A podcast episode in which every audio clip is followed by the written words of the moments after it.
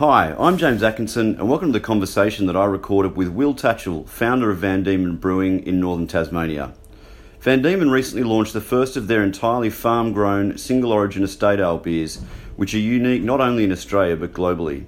They are the culmination of a passionate project by Will that got underway almost three years ago. I hope you enjoy the conversation.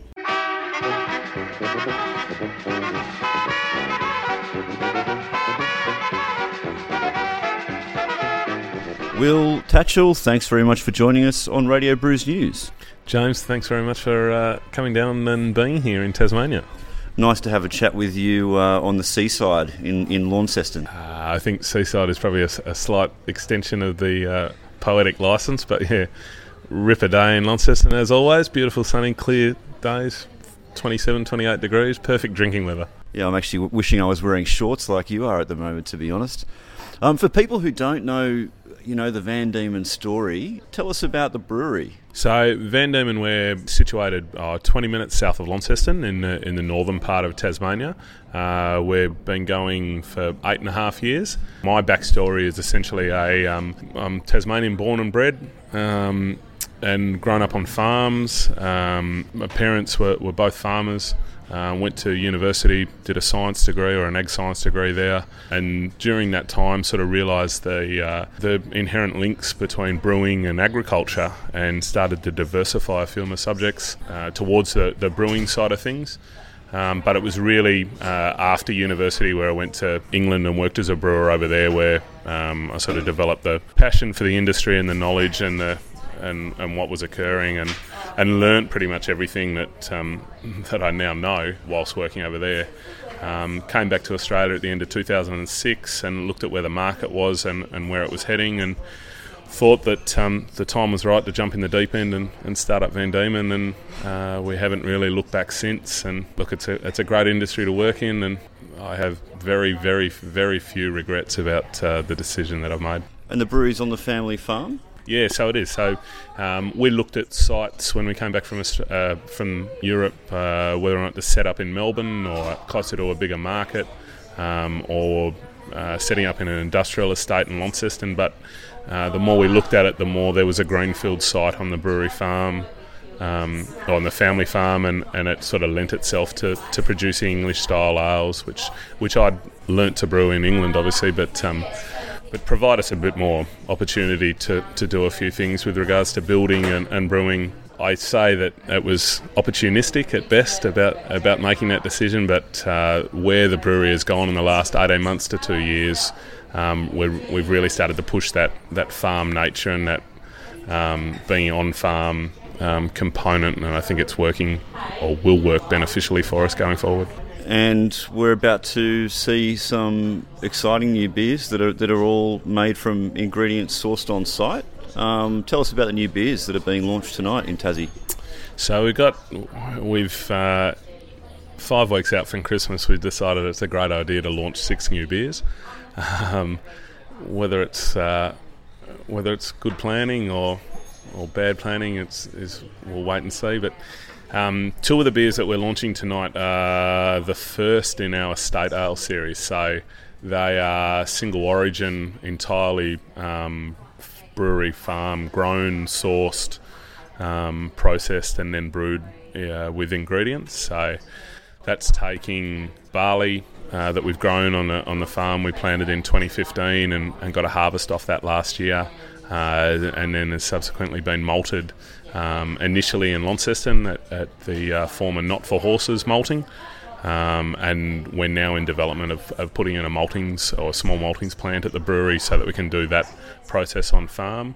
Um, and again, we've got a, another barley crop in for next year's brews. The hops, the hop field we've had in for um, coming up to our seventh harvest, so that's a, a mix of Cascade and Super Pride hops. The water, so we're drawing from springs on the property that which feed a majority of the stock troughs uh, and dams across the farm. We've tapped into that, and now that water source feeds our majority for our brewing operations.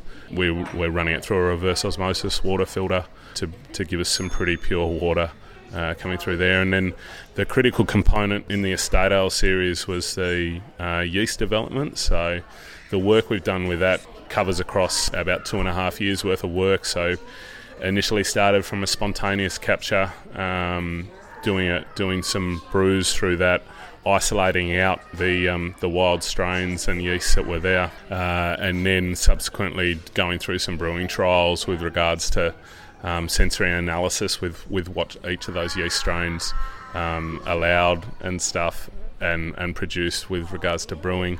Uh, and what we were left with was two um, really great quality strains that uh, that now we've joined together to produce our Everton yeast strain.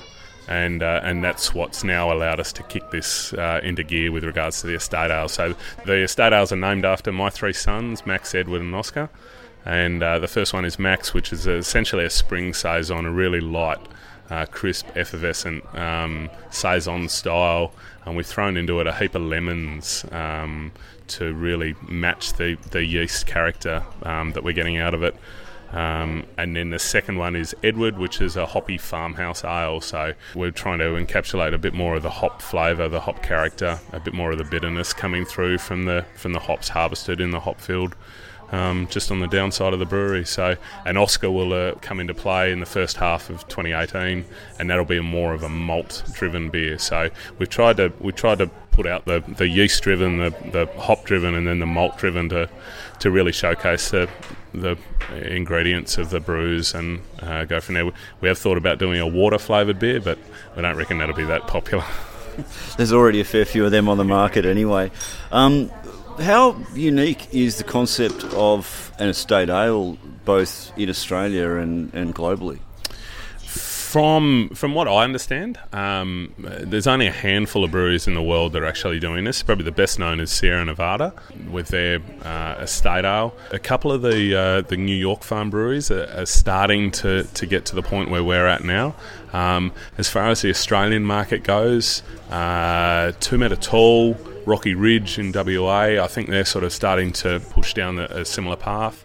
But as far as I'm aware, I think these are the first that um, that have actually managed to achieve the, the result of, um, of producing these as, as state ales of, of, fully encompassing beers. So the furthest an ingredient travelled for, for these beers uh, from um, growing through to harvesting and, and then subsequently brewing is 435 metres. So people will be familiar with the concept of food miles. Well, as with everything, beer does it better, and we're turning into beer meters.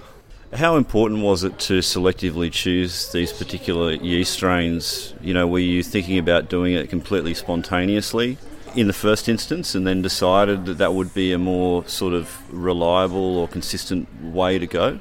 No, it wasn't. We always um, we always set out on the path of, of making them arguably clean beers.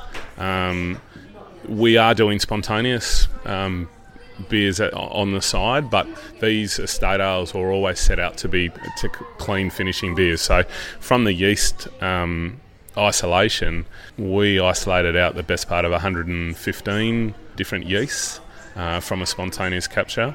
Um, we selected out 10 of those for further sensory analysis, and from that, we did a couple of, of small um, 20 litre batches for further sensory analysis, and the two of them really showed promise as being that clean finish. There were, I mean, the 105 that we knocked straight out. We didn't even take them to sensory analysis because you could tell straight up that there was there was dramas going to occur through the brewing process. They just weren't suitable for brewing. So the um, the two that we're left with now, we had the option to, to either keep them separate um, or combine them, and, and we perceived that it would be more more representative of the um, of the brewing component to uh, to actually join them and, and use them as a single yeast. And so the estate ales are going to be, you know, annual vintage releases, if you will. Where do they sit in terms of your portfolio, and what's kind of like the engine room of, of the Van Diemen business you know, from a core range point of view? Yeah, so that we have a core range of uh, of five beers, so a pale ale, an amber ale, um, a white ale, an oatmeal stout, and then a, an IPA. So they're they're doing a, a the uh, majority of the load with regard to war, workhorse uh, there. The estate ales uh, and some of the barrel releases and the, eventually the spontaneous components are probably starting to more fit into where we're looking with regards to the farm brewery side of things. I'm pretty confident that um, we will release these estate ales every 12 months. If not, we, we'll, we'll, try and get them to the point where they essentially become our core range. We feel that it's important that people know where their where their beer comes from, and we can't do that any better than being confident about uh, the product actually coming from soil on our farm and and from ground uh, and, and air around it. So um, that's that that would be the ultimate hope is that these estate ales essentially end up becoming our core range beers. And what happens to the existing core range then, if, if that eventuates?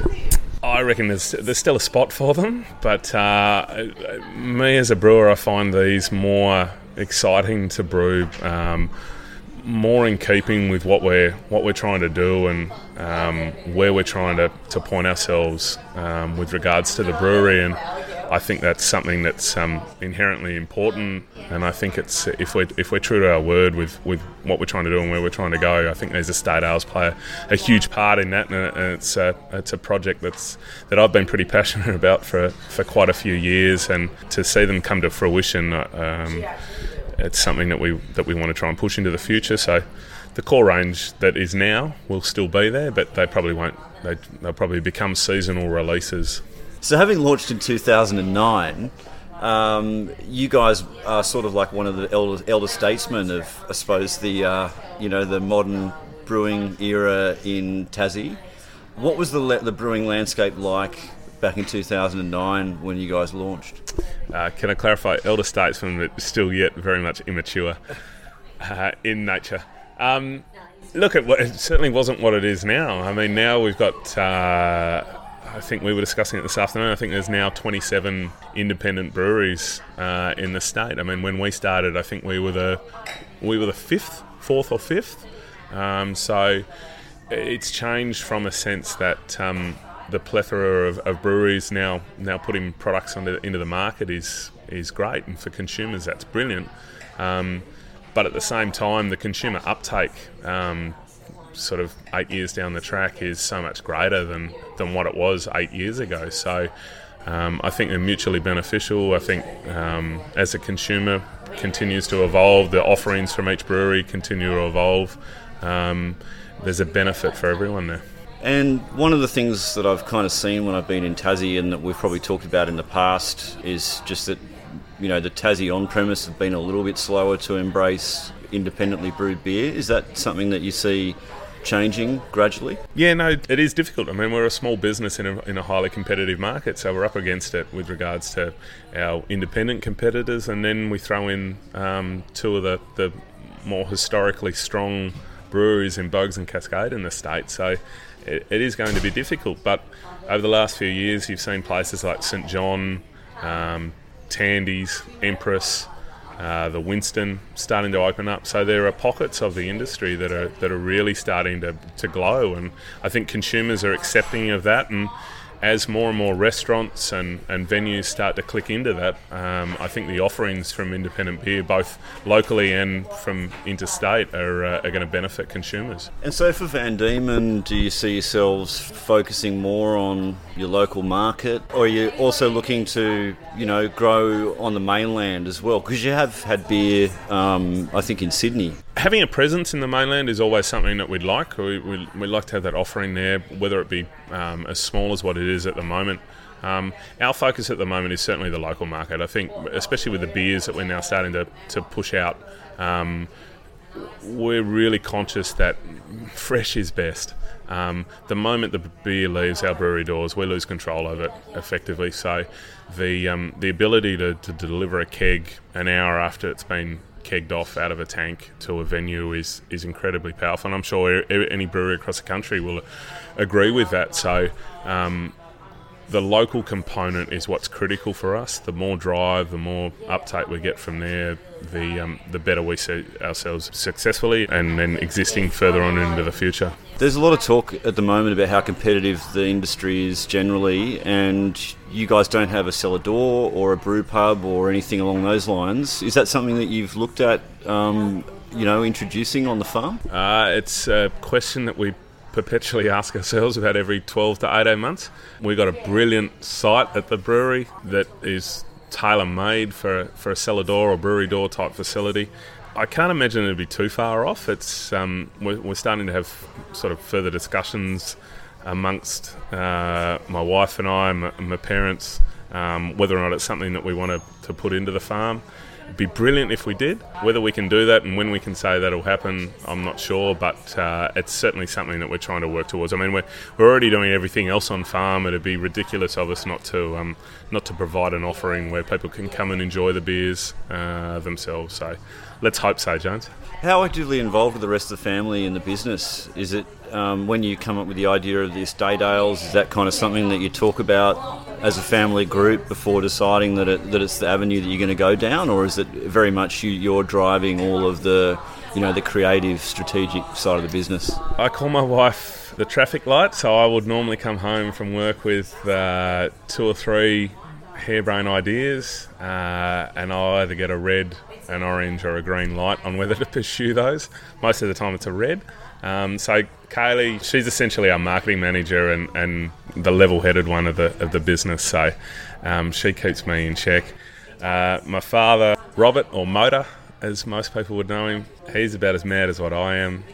Uh, so he doesn't drink beer, so he's the most trustworthy employee we'll ever have but he's ap- he's absolutely useless with uh, throwing a, a, brewing idea or a beer idea to him or getting him to taste something new because his response is pretty much the same the entire way through it. Mm, tastes like beer.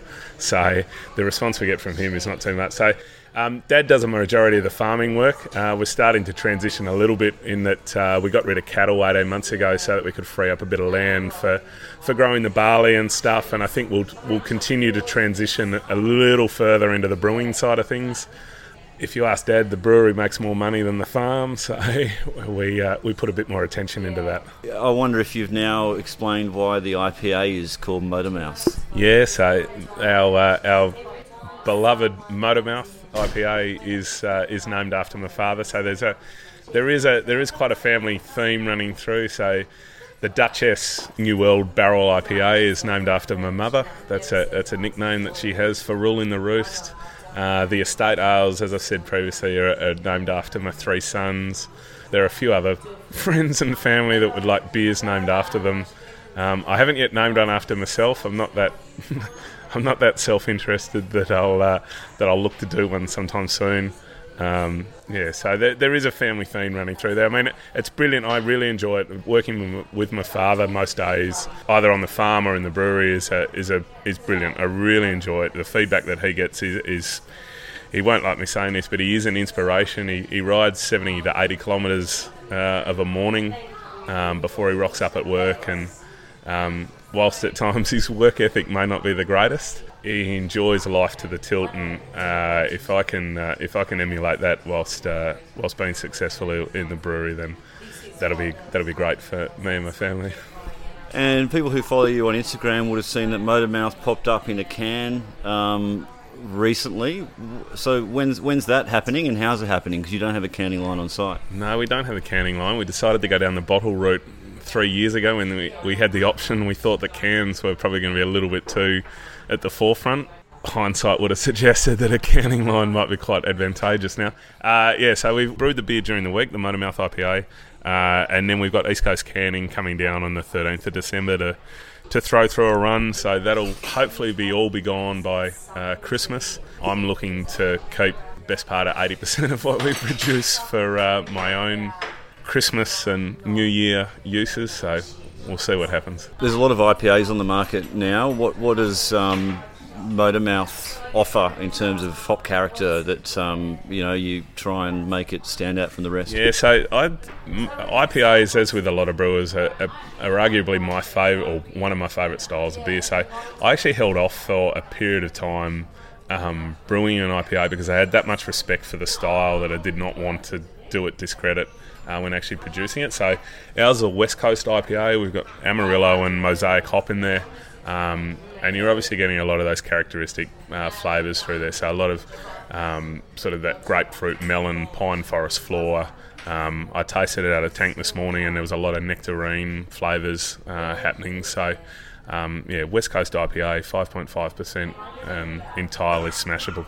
And then on the um, the pale ale, that's an all Tasmanian hop bill. Uh, was that sort of a conscious decision to with that beer to go with Galaxy and Enigma because they were Tasmanian hops? Yeah, so all of our core range is uh, Tasmanian hops. So we made that decision probably three, four years ago that we had direct access to the HPA stock, and it, and it made sense for us to to go down that route. Our ale, we've done a fair bit of work with regards to recipe development and tweaking it. And about 18 months ago, we threw back to Galaxy, purely Galaxy.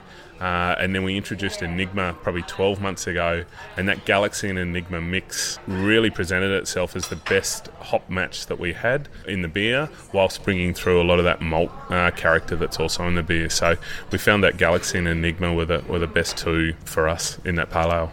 And you've recently become board member of the Independent Brewers Association. Had you been part of the CBIA, as it was previously called, from the outset? Uh, yeah, so I've always been a, a member of the CBIA from uh, from the get go, uh, and then yeah, 12 months ago.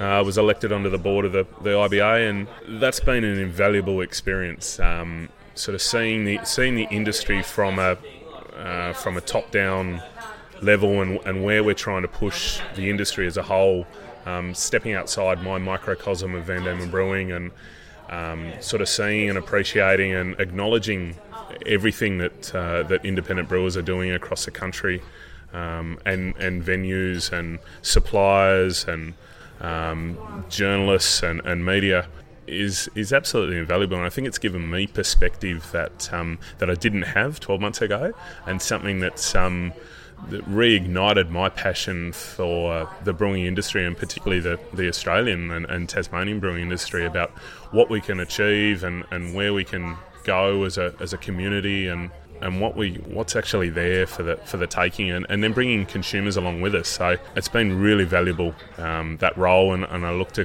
fulfill it for another 12 months and then see where it goes from there Fantastic. And so, for people who want to try the new beers, where can they find them and, and how are they sold? I think you're doing some kind of pack where you can buy all, all six of the beers together. Probably the best place to get them is through the website. That's where we can certainly guarantee that they'll they'll all be there and, and um, available. So yeah, with six new beers, we got a, a, a, Christmas pack of twelve, so two of each of the, the new releases that. Uh, should have gone on the website today, but we'll have it up on Monday.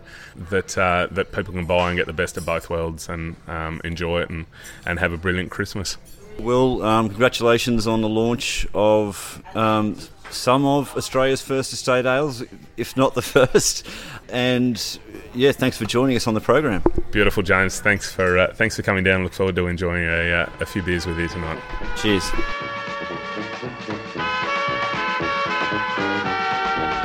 That was Will Tatchell. If you enjoy Radio Brews News and Beer as a Conversation, please rate us and leave a review on your favourite podcasting app, like iTunes. We look forward to joining you next time for another conversation about beer.